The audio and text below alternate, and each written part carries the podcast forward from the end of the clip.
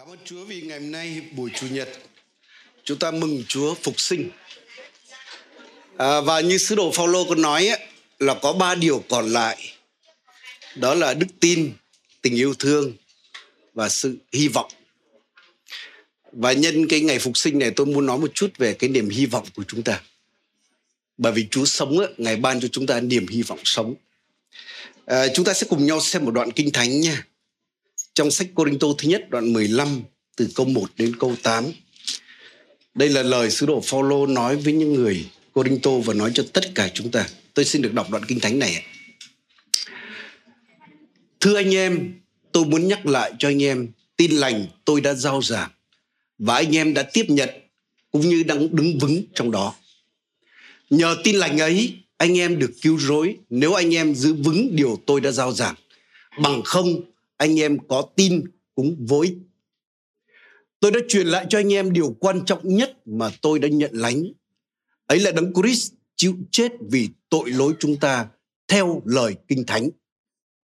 Ngài đã bị chôn đến ngày thứ ba, Ngài đã sống lại theo lời kinh thánh và Ngài đã hiện ra cho Sepha rồi cho nhóm 12. Sau đó cùng một lúc Ngài hiện ra cho hơn 500 anh em Phần lớn trong số này hiện vẫn còn sống, nhưng có vài người đã ngủ rồi. Ngài cũng đã hiện ra cho Gia Cơ, sau đó cho tất cả các sứ đồ. Sau hết, Ngài cũng hiện ra cho tôi như một thai sinh non.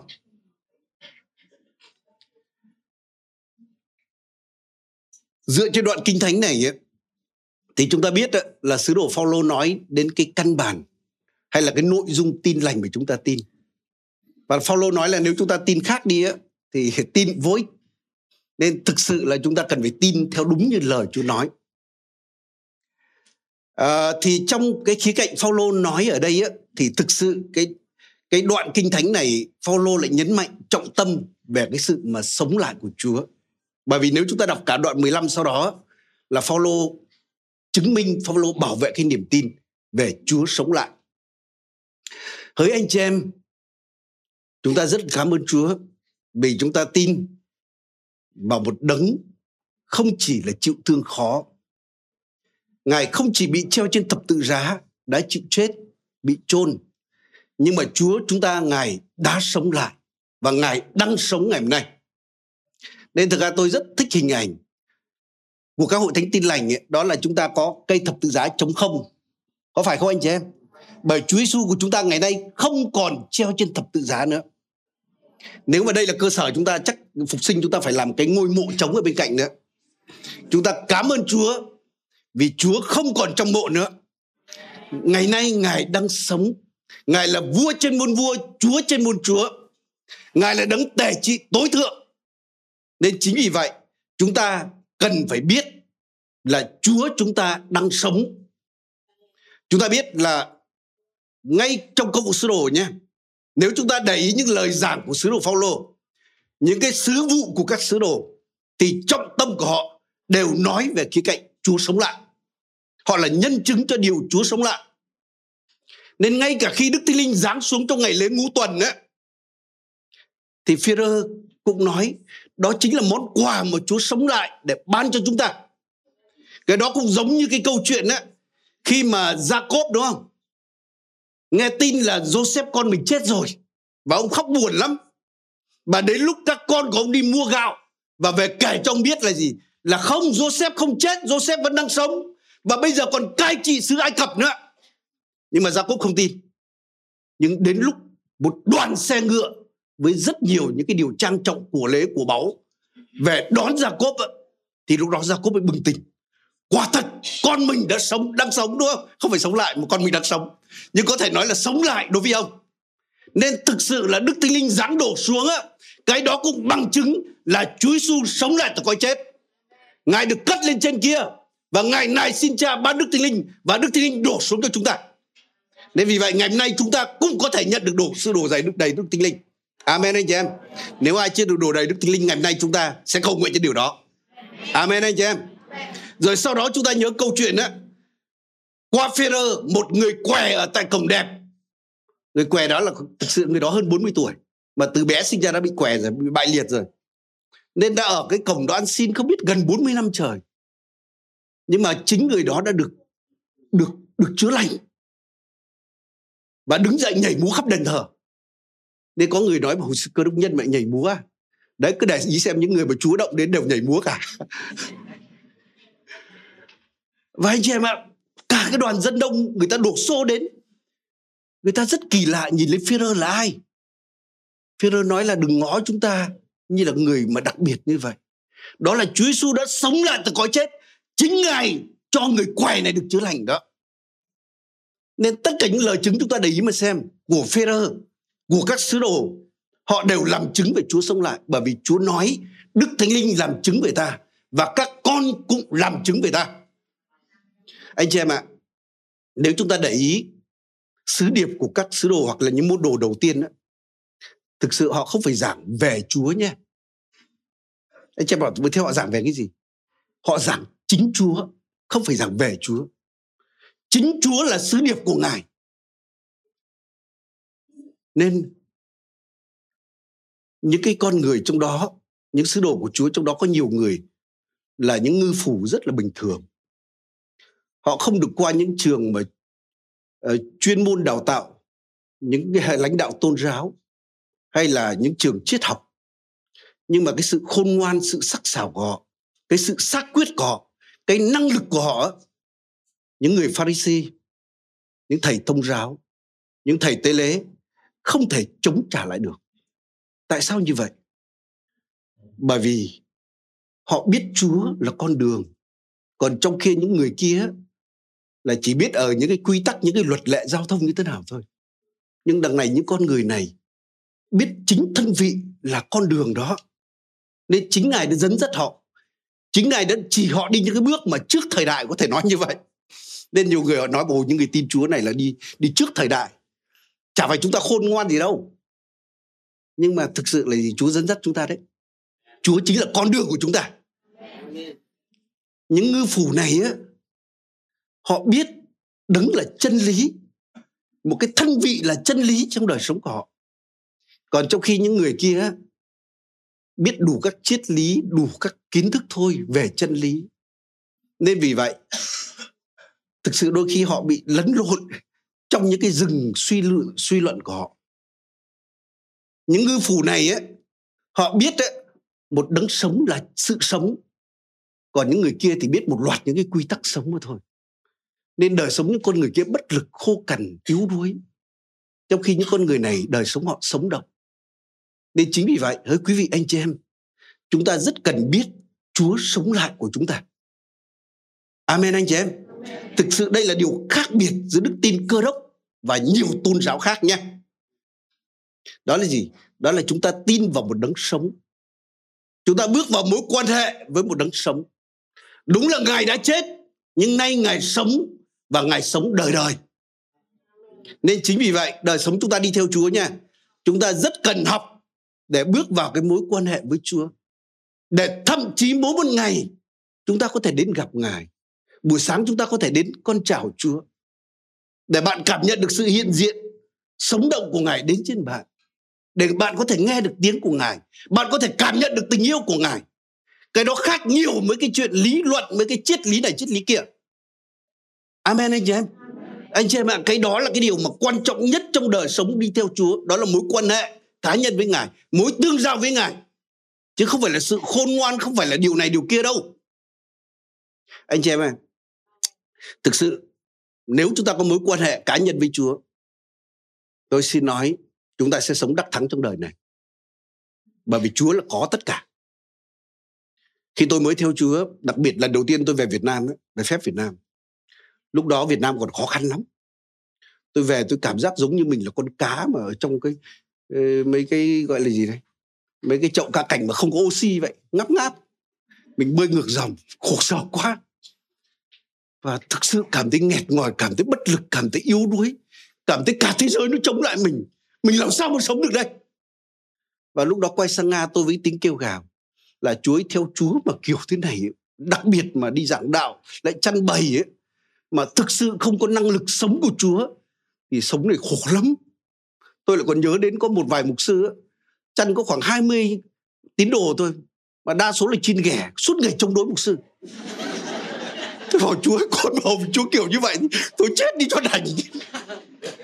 Và anh chị em ạ, tôi cầu nguyện với chúa là chúa ơi, cho con biết cái bí quyết nào để con có thể sống đắc thắng trong cái sự mà chống đối này, trong cái sự khó khăn giống như chúng ta có thể đi ngược dòng được anh chị em biết không? Một ngày kia tôi nhận được câu trả lời. Tôi đã đến một đại hội của một tôi tới chúa một tiên tri. Ông đã về với chúa rồi mới về với chúa. Đó là Maurice Cerullo. khi tôi đến cái sân vận động đó trong cái buổi nhóm của ông tôi đến mà ngay cả thân thể của mình cũng cảm nhận cái sự hiện diện của Chúa đầy khắp cái sân vận động đó.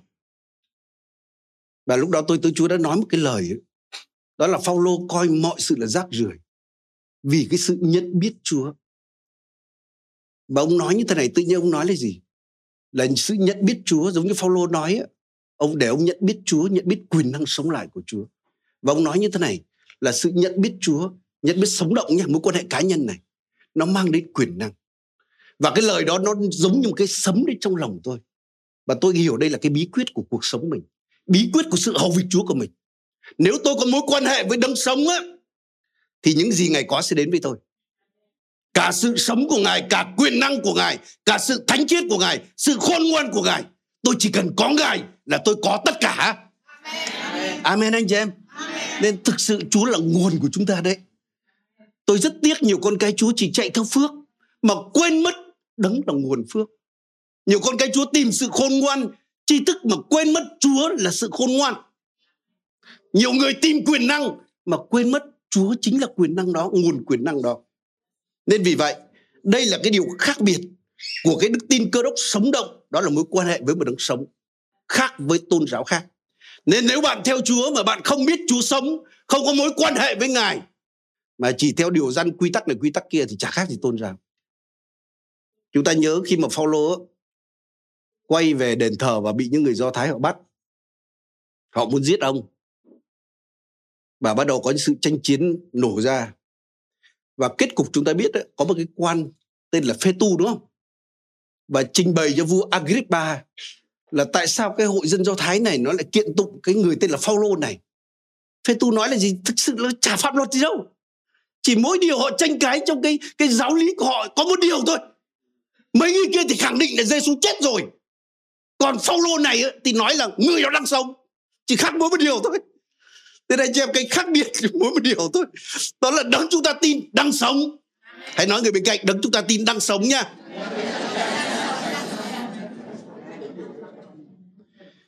Nên đó, ngay cả cái sự mà tranh luận đó mà phê tu đứng ngoài nhìn á, cũng xác định đó là khác biệt của đức tin cơ đốc của chúng ta với tôn giáo chết nhé một bên thì nói là chết rồi, giáo chủ chết rồi.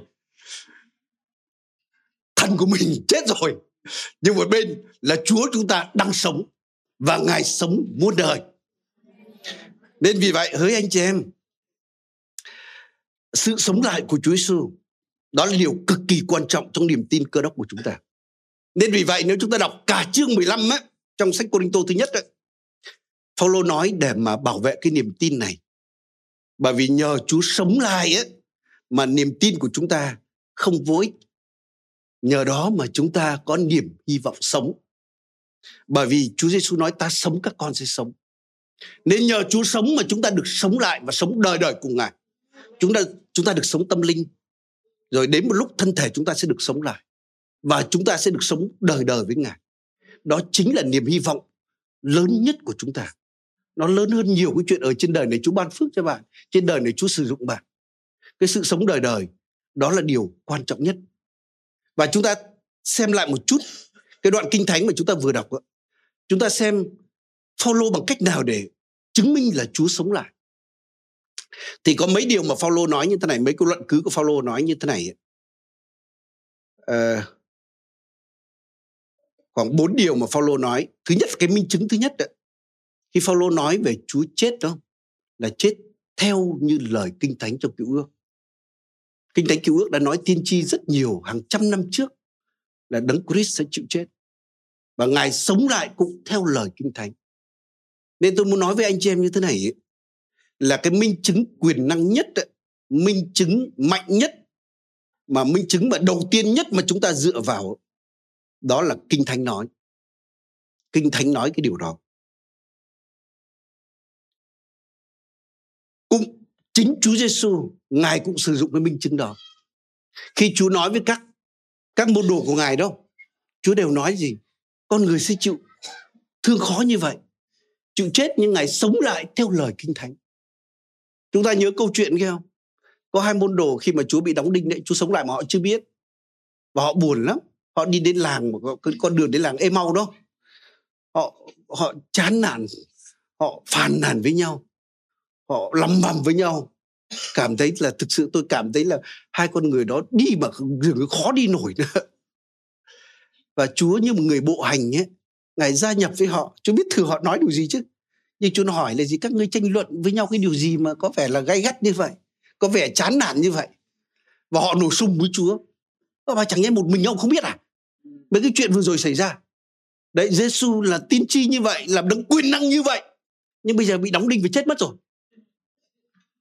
anh chị em, tôi luôn luôn tưởng tượng cái câu chuyện đó là nếu tôi là Chúa Giêsu thì ngay lập tức tôi của mắng cho họ một trận. Bảo, ta là Giêsu đây hỡi những kẻ vô tín. Nhưng mà Chúa không hề nói như vậy nhé Chúa bắt đầu dùng kinh thánh chứng minh cho họ biết là con người chịu thương khó đó và sẽ sống lại từ cõi chết. Và anh chị em, khi lòng họ nóng cháy vì điều đó, bắt đầu niềm tin được được hồi phục lại trong lòng họ. Và đến lúc họ đúng là vào cái nhà đó, nơi họ đến và lúc đó Chúa bẻ bánh Chúa mới bắt đầu mở mắt cho họ. Họ mới biết là Chúa sống đi cùng với họ suốt chặng đường vừa rồi. Nên hỡi quý vị anh chị em Chúa muốn ngay cả các sứ đồ của Ngài ấy là niềm tin vào Chúa sống lại ấy, là trước hết cũng dựa vào kinh thánh. Chứ không phải là à, cái sự hiện thấy mà họ thấy hay là cái lời tin tri mà ai đó nói hay là cái sự cảm nhận của ngài hay là theo suy nghĩ cá nhân của họ và chúa cũng muốn để họ giảng sau này là căn bản đầu tiên phải trên kinh thánh trước. Chứ nếu giảng vào cái sự trải nghiệm của họ mỗi người trải nghiệm khác nhau. Và thành tam sao thất bổn rồi. Chỉ cần vài người giảng thì bắt đầu là không biết là Giêsu nào nữa đây. Không có biết là tin lành nào nữa. Nên vì vậy, trước hết, cái minh chứng, đó là kinh thánh. Và đặc biệt chúng ta sống trong cái thời đại gọi là tự do tư tưởng. Ai cũng thích làm cái gì làm bất cứ người nào có thể lập ra một giáo phái mới đâu rồi thời kỳ cuối cùng kinh thánh nói là rất nhiều tin chi giả nữa chứ. Nên nếu mà niềm tin của chúng ta trước hết không dựa vào kinh thánh, tôi xin nói, chúng ta rất dễ bị lừa dối, chúng ta bị lầm lạc. Thậm chí kinh thánh có nói cả những kẻ được chọn nhé những con cái thật của đức chúa trời còn bị lừa dối. Chúng ta đọc mát theo đoạn cuối mới xem, những đoạn cuối mới xem. Có phải không anh chị em? Nên vì vậy, cái minh chứng quan trọng nhất mà căn bản nhất mà trước hết chúng ta phải dựa vào đó là theo kinh thánh. Tất nhiên chúa không chỉ dừng tại cái đó. Mà cái minh chứng thứ hai mà Phaolô dùng đến ở đây ấy, đó chính là những nhân chứng sống. Nên rõ ràng các môn đồ tin vào vào kinh thánh nhưng sau đó họ lại nếm trải chính Chúa sống lại cái niềm tin họ mạnh hơn rất nhiều. Không chỉ có nền tảng đâu mà còn nếm trải nữa nó mạnh hơn rất nhiều. Nhưng nếm trải phải đi sau kinh thánh nha thì ở đây Phaolô nói là gì? Cái minh chứng thứ hai đó là gì? Đó là Chúa sống lại, ngài đã hiện ra cho ai ạ? Nào là cho Führer này, cho 12 sứ đồ này. Sau đó là gì? Cho 500 anh em. Mà 500 những người đó, thời Phaolô viết nha, nhiều người còn đang sống. Nên nếu mà Phaolô nói bậy ở đây á, những người đó họ sẽ nói là Phaolô nói bậy rồi. Rồi Phaolô nói là sau đó Chúa hiện ra cho Gia Cơ và các sứ đồ thậm chí kinh thánh có nói là gì? Chúa ở cùng họ 40 ngày kia mà. Ăn cùng họ, nói chuyện cùng họ. Trong suốt 40 ngày, nên đây không phải là chết lâm sàng, đây không phải là ảo giác, mà Chúa sống lại thực sự. Rồi Phaolô nói gì? Chính sau đó ngài cũng hiện ra cho tôi. Tôi muốn nói với anh chị em như thế này, thời ngày nay ấy Chúa vẫn có thể bày tỏ cho nhiều con người. Tôi nghe rất nhiều người làm chứng là đặc biệt trong thế giới hồi giáo ấy, rất nhiều người được Chúa Giêsu hiện ra. Thậm chí hồi chúng tôi sang Indonesia có một người nói là thậm chí cả một cái trường hồi giáo mà giống như trong cái giờ mà giống như chào cờ họ Chúa hiện ra cho họ cả trường nhìn thấy. Và thực sự người ta đã quay lại với Chúa mặc dù bên ngoài trông vẫn có vẻ giống hồi giáo nhưng thực sự trong lòng đã tin vào đấng Mêsia tôi nghĩ ngay cả đời sống chúng ta biết đâu cũng có những người mà Chúa bày tỏ cho chính ngài bằng cách này cách kia. Khi tôi mới theo chúa tôi đi nhóm rất trung tín. Thậm chí chúng tôi lúc đó nhóm á, là cách xa nhà tôi lắm cách trường tôi học lắm mà phải đi rất xa toàn đi bộ này sau đó đi trên tàu điện nổi trên đất này sau đó đi tàu điện ngầm này sau đó lại đi bộ. Mà không phải tuần nhóm một lần đâu. Đó cứ cách ngày chúng tôi nhóm một lần mà buổi nhóm chúng tôi thì dài lê thê và anh chị em đi một thời gian, có hôm tôi về tôi mệt quá. Chưa vào cái phòng tôi, tự nhiên dưới chân tôi dường như muốn quỵ xuống. Và ngay lúc vào phòng tôi quỳ của tôi tôi nói với Chúa là thực sự Chúa không biết Chúa có thật hay không? Chúa có thật hay không mà đi thế này nó lâu mệt mỏi quá. Anh chị biết không? Khi tôi vừa thốt ra cái lời đó, thì có cái gì rất siêu nhân động đến lòng tôi và tôi khóc nức nở. Cả mấy tiếng đồng hồ tôi không kìm lại được nhưng sau đó tôi cảm nhận cái sự hiện diện kỳ lạ của Chúa. Mà thậm chí khoảng 4 đến 5 ngày sau tôi cảm giác mình sống như trên thiên hàng vậy. Tôi trong sự bao bọc sự hiện diện của Chúa. Tôi cảm thấy mùi hương thơm mà trên đất này không bao giờ tôi mô tả được cái điều đó. Và anh chị em ạ, cũng giống như là Chúa sống lại bày tỏ cho tôi theo cách mà Ngài muốn bày tỏ cho tôi. Và từ đó trở đi á, tôi không một giây phút nào tôi tôi nghi ngờ là có Chúa hay không có Chúa bởi tôi tin vào kinh thánh, nhưng đằng này tôi cũng nếm trải nữa. Nên Chúa làm việc với mỗi người một cách khác nhau nhé. Nhưng nếu thực sự bạn đã cố gắng hết mức rồi, nhưng bạn vẫn lờ mờ không biết Chúa có thật hay không, Chúa sống hay không bạn cũng hay có thể hỏi Chúa cái điều đó. Tôi biết nhiều người tin Chúa đấy, họ cứ tranh cái một hồi tôi bảo tốt nhất anh về anh hỏi Chúa đi, bảo Chúa có thật, Chúa bày tỏ cho anh đi. Còn chúng tôi thuyết không thuyết phục nổi anh đâu mà thực ra chả có ai thuyết phục được ai cả đúng không? Và anh chị em rất nhiều người mà thực tâm họ tìm kiếm Chúa Chúa bày tỏ cho họ biết. Đó là ngài là đấng sống. Nên anh chị em ạ à, hôm nay những ngày tới có thể có những người sẽ nếm trải những điều kỳ lạ đấy. Rồi tiếp theo có thể một cái minh chứng tiếp theo mà cũng là bằng chứng Chúa sống lại. Đó là những cuộc đời được thay đổi và Phaolô có thể ông trích dẫn chính đời sống ông trước kia ông là người mà chống trả cái đức tin này như thế nào? Ông bắt bớ các môn đồ ra sao?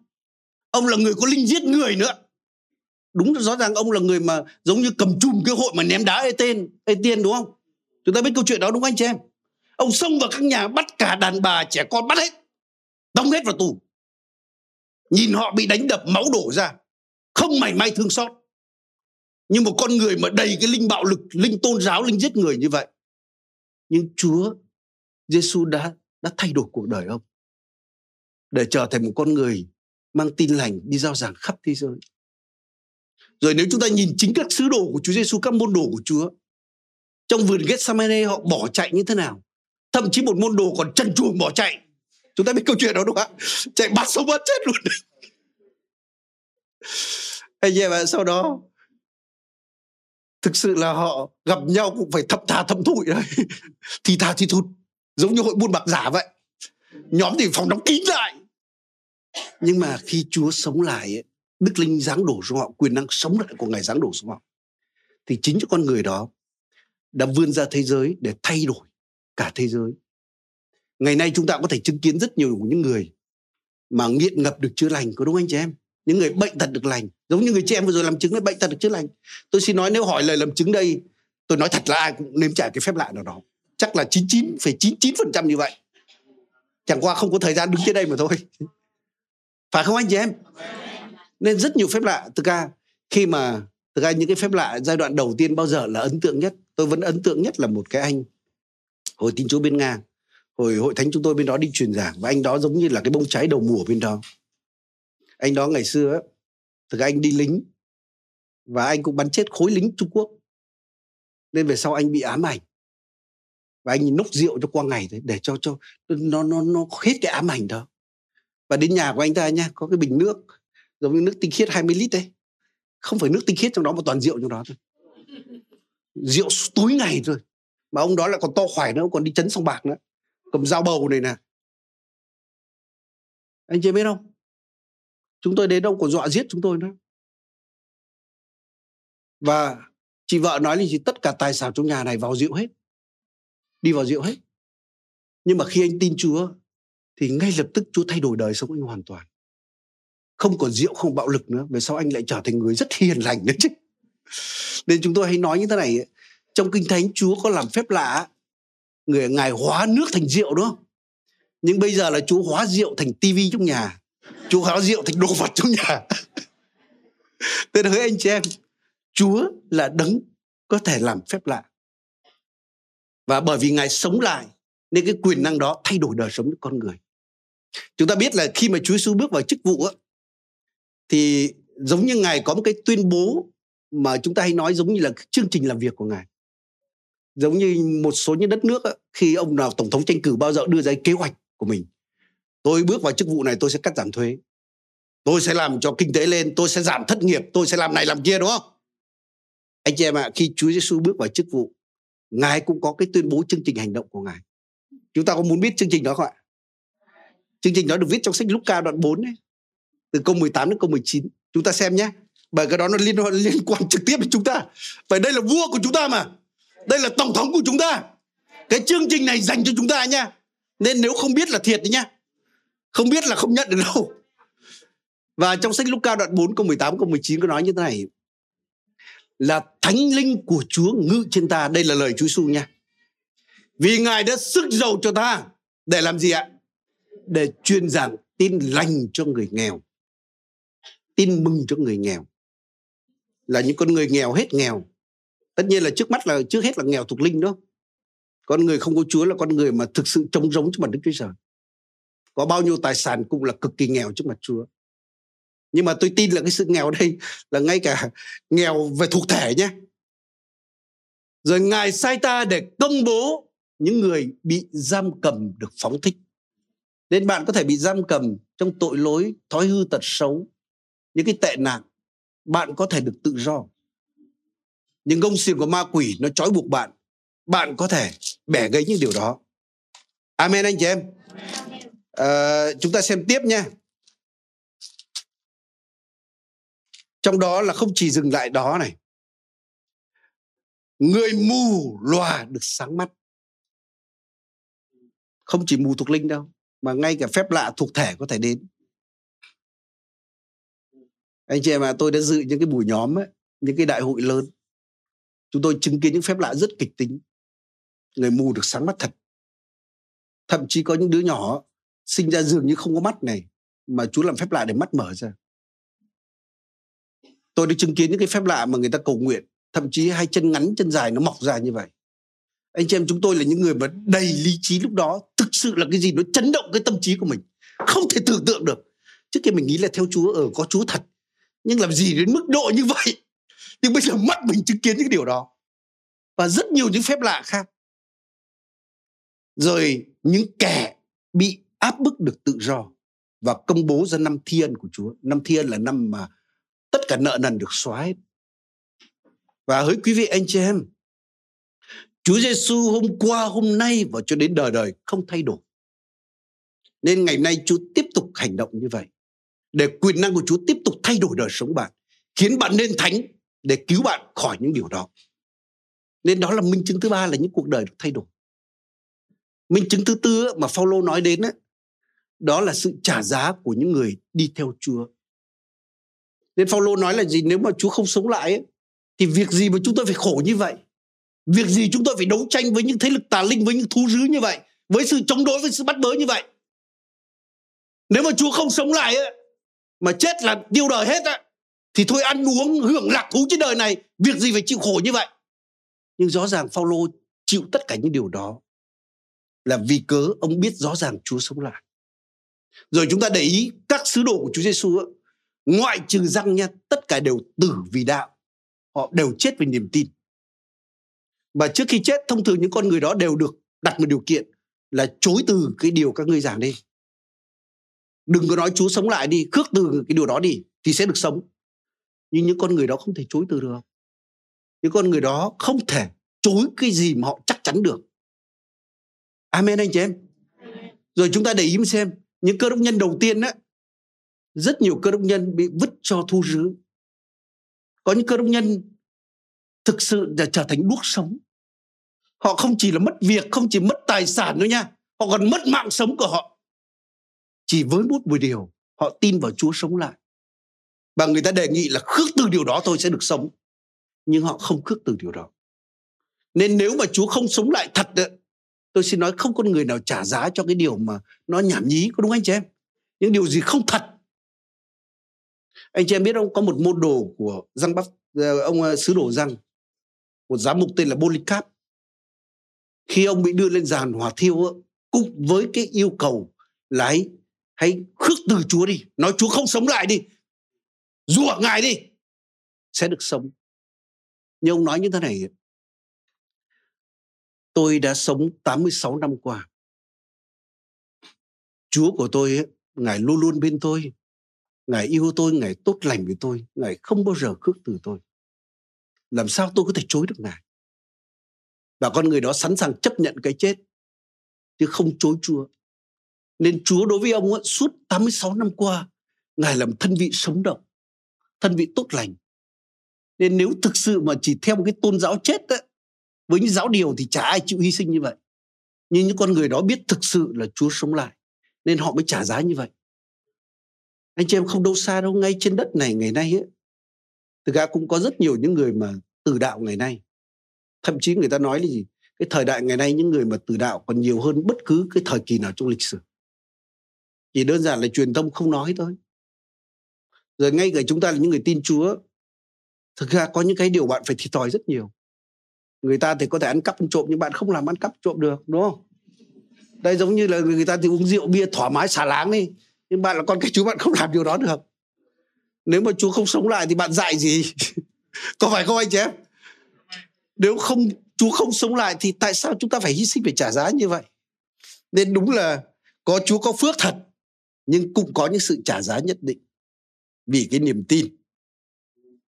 Nên đó cũng là cái minh chứng mà rất quyền năng để nói về Chúa sống lại. Tôi xin nói thật là nếu mà Chúa không sống ấy, chúng tôi chả dạy gì là mục sư thế này. đôi khi bị nói xấu đôi hành bị ném đá ném đất đủ các thứ ném. Đó thực sự là như vậy. Chúng tôi cũng có thể làm cái nghề của chúng tôi chứ. Chứ đâu phải chúng tôi không có việc làm đâu. Đâu phải chúng tôi không biết làm gì đâu. Nhưng mà vì Chúa sống lại và thực sự Chúa kêu gọi chúng tôi tôi biết là Chúa kêu gọi tôi rất rõ ràng. Chúa nói với tôi là gì? Tương lai con sẽ không đi theo nghề con học, mà tương lai con đi giao giảng tin lành mà ngày đấy con tiếp nhận. Cái lời đó nó thực sự là một cái gì nó giống như nó khắc trong lòng tôi. Tôi không thể khước từ được điều đó, bởi tôi biết là Chúa có thật, Chúa sống, và ngài phán với tôi như vậy. Nên cũng giống như Phaolô, ông nói là gì? Ông không thể chống lại cái cái cái sự hiện thấy từ trời được bởi vì Chúa là đấng sống đối với ông ông biết rõ ràng điều đó và Chúa phán với ông. Nên bây giờ quay lại, sứ đồ Phaolô nha là ông không chỉ viết về tầm quan trọng của điều Chúa sống lại cho các môn đồ trong, giống như Cô Đinh Tô thứ nhất đoạn 15 nhưng mà chính đời sống của Phaolô cũng sống vì chân lý đó. Như tôi đã nói đấy, ông đã từng rất là nhiệt huyết đi bắt bớ những người tin Chúa. Nhưng mà đến đường, đến thành Đa Mách kia, chính Chúa sống lại đã hiện ra cho ông bà đánh ông ngã gục từ trên ngựa xuống. Mắt ông mù lòa mấy ngày liền. Và ông nghe tiếng nói từ Chúa sống lại. Là sao ngươi bắt bớ ta, đá vào ghim nhọn để khốn cho ngươi. Và anh chị em ạ follow đã thay đổi hoàn toàn. Và chính Chúa nói với ông là gì? Là thực sự là qua một môn đồ Anania đấy, là ta chọn người này là đồ dùng của ta, để mang tin lành đến cho các vua, các dân ngoại và dân Israel này rồi sau đó Phaolô cũng đến trong đền thờ, cũng cầu nguyện. Và Chúa nói với ông là gì? Ta sẽ sai dân này không tiếp nhận lời chứng của ngươi đâu. Và ta sẽ sai con đến dân ngoại ở xa. Và khi ông quay trở về, bao nhiêu năm ông truyền giảng ở nước ngoài đấy, ông quay trở về cố độ ờ, cái cái, có thể là dân của ông. Và chính trong đền thờ đó, và dân do thái, họ đang nổi loạn lên, họ bắt bắt ông. Và họ muốn giết ông, đúng không? Và ông đã làm chứng là gì? Chính chúa sống lại đã hiện ra cho tôi. Chúa giao cho tôi sứ mạng này tôi không thể chống lại cái sự hiện tại đó. Và sau đó Phaolô được biện hộ trước mặt hội đồng tôn giáo trong đó có những người Pharisee có những người Sadduce và Phaolô nói gì anh chưa biết không ạ? Phaolô nói là gì? Hơi anh em chỉ vì cái niềm tin Chúa sống lại này, chỉ vì cái hy vọng sống này mà tôi bị xiềng xích này. Và chúng ta biết hội cộng đồng quân luật bắt đầu là chia rẽ ra đúng không? Một bên nói là biết đâu thần nào hiện ra cho ông thì sao đúng không? Biết đâu như vậy. Rồi sau đó là gì? Đến trước mặt quan tổng đốc Felix, ông cũng nói điều đó. Người đó tra hỏi và nói là thực sự là vì niềm tin sống lại mà chịu xiềng xích này, mà bị phán xét này. Và đến lúc trước mặt vua Agrippa, Paulo cũng nói như vậy. Là tôi tin vào Chúa sống lại và cái điều đó cho chúng ta cái niềm hy vọng sống là chúng ta sẽ được sống cùng Ngài đời đời.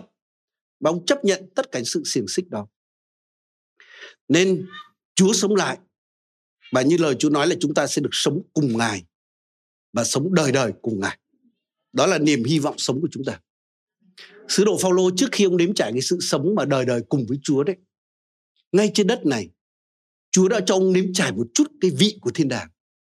Nên ông nói là gì? Tôi đã biết một người được cất lên tầng trời thứ ba. Được nếm trải, được nghe những gì mà không thể mô tả bằng lời được.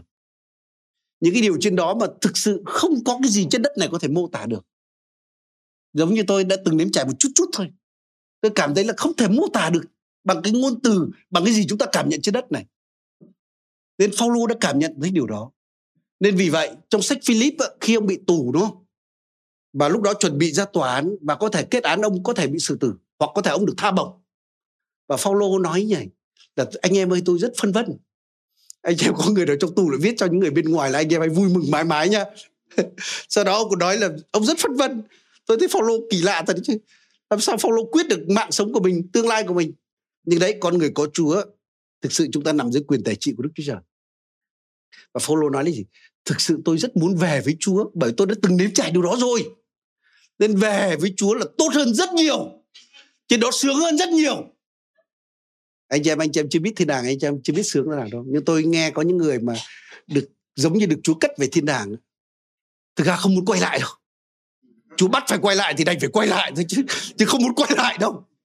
Giống như anh em ở sống cái môi trường sướng nào rồi mà quay lại khổ, khó lắm.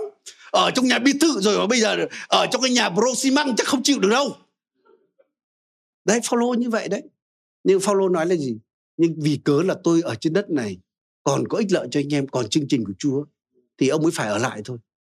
Nên vì vậy Phaolô mới nói khuyên với Timôthê ấy, là một người hầu với Chúa trẻ tuổi ấy, là hãy chiến đấu vì đức tin và giành lấy sự sống đời đời mà con gọi đến. Nên ông khuyên Tim Thế ấy, cái quan trọng nhất ấy, cái niềm hy vọng làm cho mình mạnh mẽ nhất đó là được sống đời đời cùng với ngài. Đôi khi những người trẻ tuổi ấy, thì chúng ta rất thích đôi khi chúng ta thích đạt những thành tựu. Chúng ta muốn những thành công. Tôi xin nói ngay cả bên ngoài cũng như vậy nhé. Trẻ tuổi thì đấu tranh cho sự nghiệp giành giật, tiền bạc thế này thế kia. Nhưng đến lúc già rồi, chúng ta thấy có nhiều cái quý hơn nhiều tiền. Đúng, có những người bán sức khỏe để kiếm tiền, nhưng đến lúc giờ bây giờ bán tiền, lấy tiền để mua sức khỏe mà không mua được. Có phải không anh chị em? Nên có rất nhiều điều quý. Nên có người nói là đời con người thông thường là có hai hiệp, giống như đá bóng có hai hiệp ấy hiệp một là tranh chiến để ghi vào gôn, nào là kiếm tiền, nào là sự nghiệp. Nhưng hiệp hai bắt đầu đấu tranh với mớ máu rồi tiểu đường rồi đủ các kiểu. Nhưng mà cơ đốc nhân thì không có hai hiệp kiểu như vậy nhá. Chúng ta sẽ sống từ chiến thắng này đến chiến thắng kế tiếp. Amen anh chị em. Nên hỡi quý vị anh chị em, Paulo khuyên Timothy như vậy là cần phải hiểu cái gì là thực sự quý trọng nhất. Sự sống đời đời cùng với Chúa, đó là điều cao quý nhất. Được ở nhà cha và sống cùng Ngài đời đời, đó là quý giá nhất. Bởi vì quả thật, tất cả gì trên đất này, nó chỉ là cõi tạm thôi. Chúng ta không phải nói triết lý đâu, nhưng thực sự là, thực sự là cõi tạm. Khi mà tôi đối diện, nhà tôi có những người, có người già sắp mất rồi tôi thấy những anh em, có những người thân qua đời, mới thấy thực sự là đời sống chóng qua lắm lúc mình còn nhỏ, còn trẻ, mình nghĩ là đến bao giờ mình mới lớn đây mong lớn quá nhưng mà đến lứa tuổi này thì sao thời gian trôi nhanh thế? Sao nó cứ vèo vèo như vậy? Nên thực sự là trên đất này nó chỉ là cõi tạm thôi. Rồi đúng là đời người, như kinh thánh nói, nó chỉ giống như cái bóng thôi. Chúng ta giống như kẻ ở trọ, giống như khách bộ hành. Như Billy Graham ông nói như vậy. Chúng ta giống như chỉ là, giống như là bộ hành qua trên đất này mà thôi. Và chính Billy Graham ấy trước khi về với Chúa cả 10 năm trời nha. Ông chỉ mong về với Chúa nhanh thôi. Anh em, tôi tôi biết như vậy. Cả 10 năm trời ông chỉ mong về với Chúa thôi. Bởi những con người đó, họ hiểu cái gì là quý giá nhất. Họ hiểu cái sự sống đời đời cùng với Đức Chúa Trời. Đó là điều vô cùng quý giá.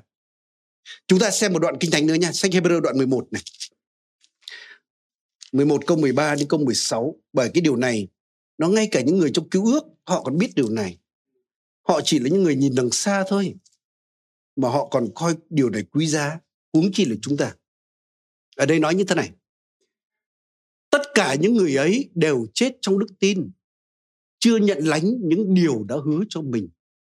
Chỉ trông thấy và chào mừng những điều ấy từ đằng xa. Xưng mình là kiều dân và lữ hành. Vì những người nói như thế chứng tỏ rằng họ đang đi tìm một quê hương. Nếu họ đang nghĩ đến quê hương mà mình từ đó đi ra thì họ cũng đã có cơ hội trở về. Nhưng họ mong ước một quê hương tốt hơn, tức là quê hương trên trời. Nên Đức Chúa Trời không hổ thẹn mà xưng mình là Đức Chúa Trời của họ vì Ngài đã chuẩn bị cho họ một thành Chúng ta biết ngay cả những người trong cứu ước đây nói về những người như Abraham nha, Isaac, Jacob, những anh hùng gọi là anh hùng đức tin trong cứu ước đấy. Niềm hy vọng họ không được rõ ràng như chúng ta đâu. Niềm hy vọng họ không rõ ràng như chúng ta đâu. Họ giống như nhìn đằng xa thôi. Nhìn thấy hình bóng tôi qua hình bóng tôi, Nhưng họ, qua hình bóng họ đã thấy một cái thành phố của Đức Chúa Trời. Nơi họ sẽ được cư ngụ đời đời với Chúa.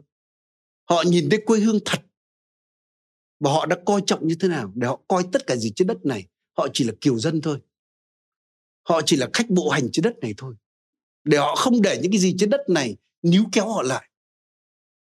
Đấy, như Abraham, thực sự nếu chúng ta nhìn đời sống Abraham Abraham không coi trọng cái sự giàu sang ngay chức vụ chính đất đâu.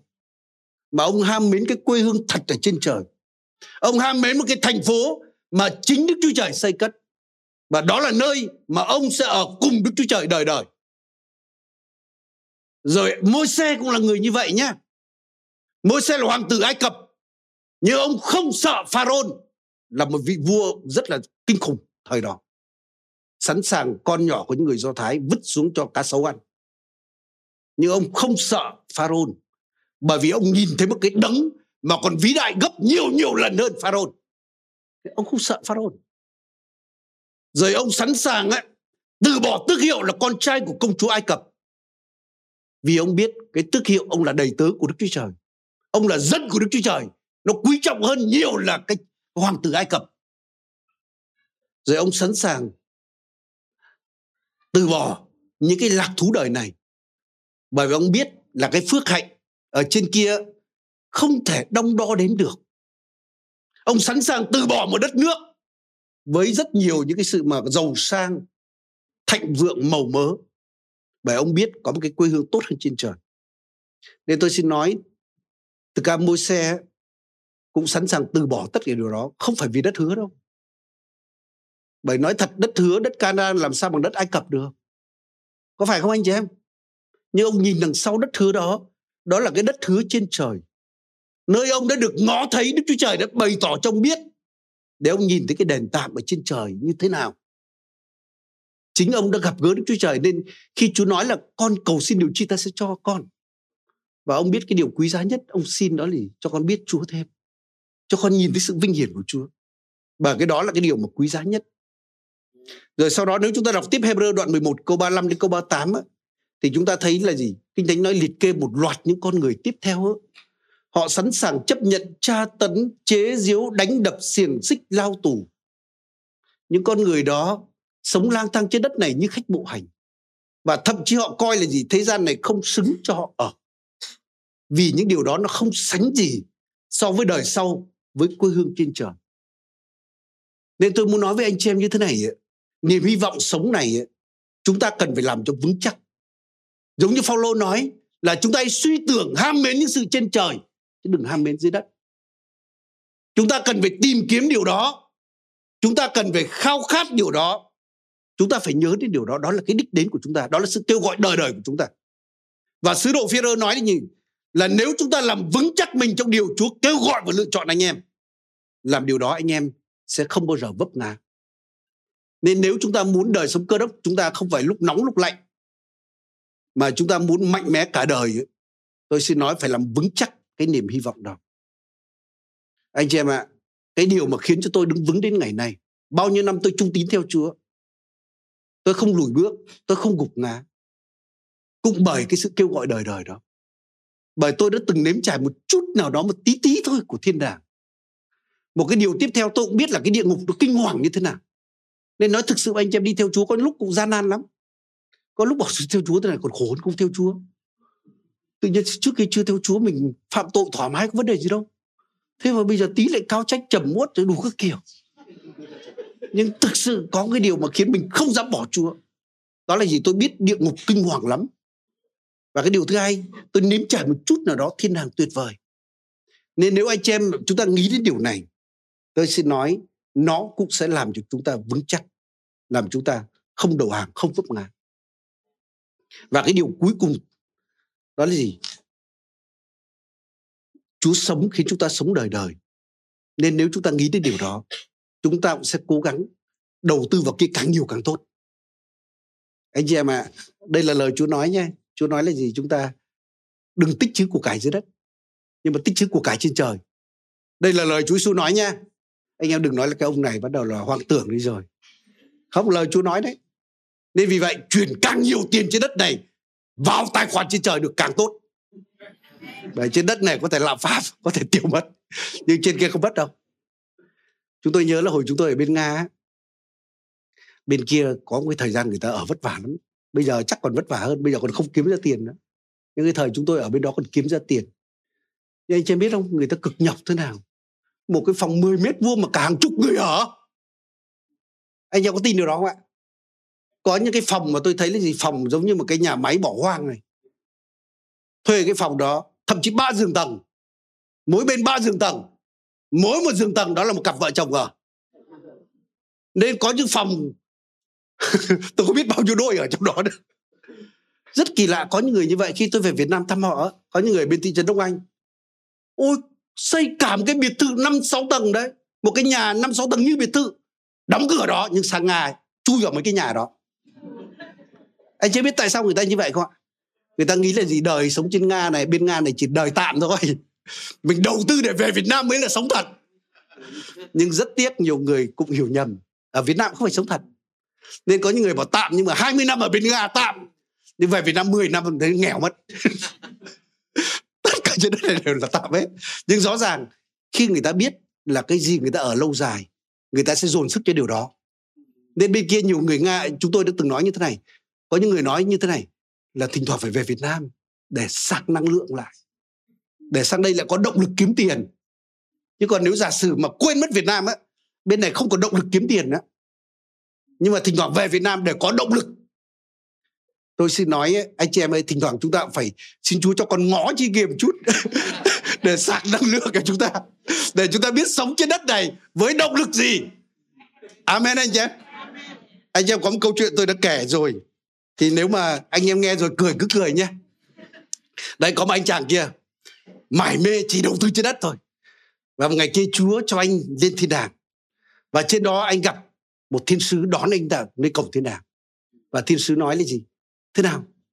Anh hùng có muốn xem nhà của anh trên này không? Tất nhiên hổ sướng lắm rồi còn muốn biết nhà của con. Cái nhà trên đất này ở vài năm, vài chục năm đã còn thích rồi, huống chi nhà đời đời. Và tự nhiên là thiên sứ dắt hùng đi. Tự nhiên có một cái cung điện nguy nga. Hùng chắc mầm trong lòng, chẳng nhẽ nhà mình lại to thế thiên sứ biết điều đó, nói không phải đâu, không phải nhà cậu, đi tiếp. Đến cái nhà thứ hai ấy cũng nhỏ nhỏ hơn một chút, nhưng mà cũng tuyệt vời. Và hỏi, đây có phải nhà của con ờ, nhà của tôi không? Và không, đây là nhà của ngọc anh.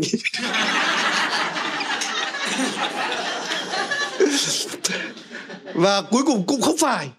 Và cuối cùng thiên sứ dắt đến cái nhà nơi heo hút, ngó nghếch, nói chung rất xa mà như cái túp lều á đây không phải hùng đây nha hùng khác. Nhà mừng đi đúng và lúc này thiên sứ bảo là gì? Đây nhà cậu đây. Và tự nhiên hùng không thể chấp nhận được bảo không thể chấp nhận được.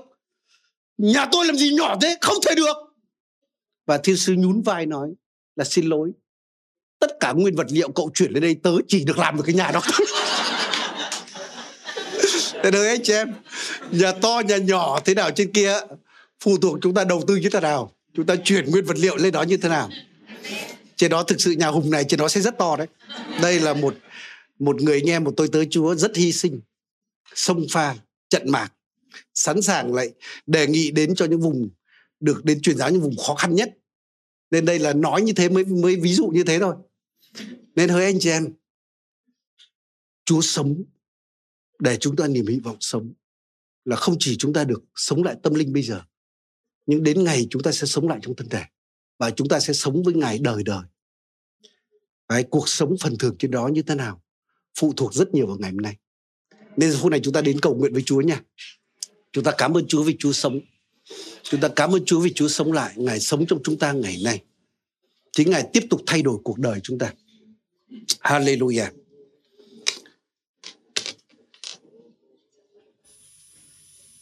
Tôi có thể mời ca đoàn một vài người ca đoàn lên đây nhé. À, khi chúng ta cầu nguyện điều này đấy sau đó chút nữa chúng ta sẽ cầu nguyện cho anh em chúng ta. Nhưng giờ phút này muốn một anh em chúng ta hãy đến cầu nguyện với Chúa. Chúa ơi chúng con đến trước ngôi ngài. Chúng con cảm ơn Chúa vì niềm tin của chúng con là tin vào một đấng sống. Ngài đang sống. Ngài sống trong lòng mỗi một người tin Ngài. Với quyền năng sống lại của Ngài Để thay đổi đời sống chúng con tiếp tục khiến chúng con nên thánh. Chúa để làm những phép lạ thay đổi cuộc đời chúng con. Chúa ơi, xin giúp cho chúng con, để cho con biết xây dựng mối quan hệ với Ngài. Để cho con biết sống cùng với Ngài, Chúa ơi. Để mỗi một ngày cho con nếm trải Ngài. Cho con nếm trải sự sống của Ngài, nếm trải quyền năng sống lại của Ngài.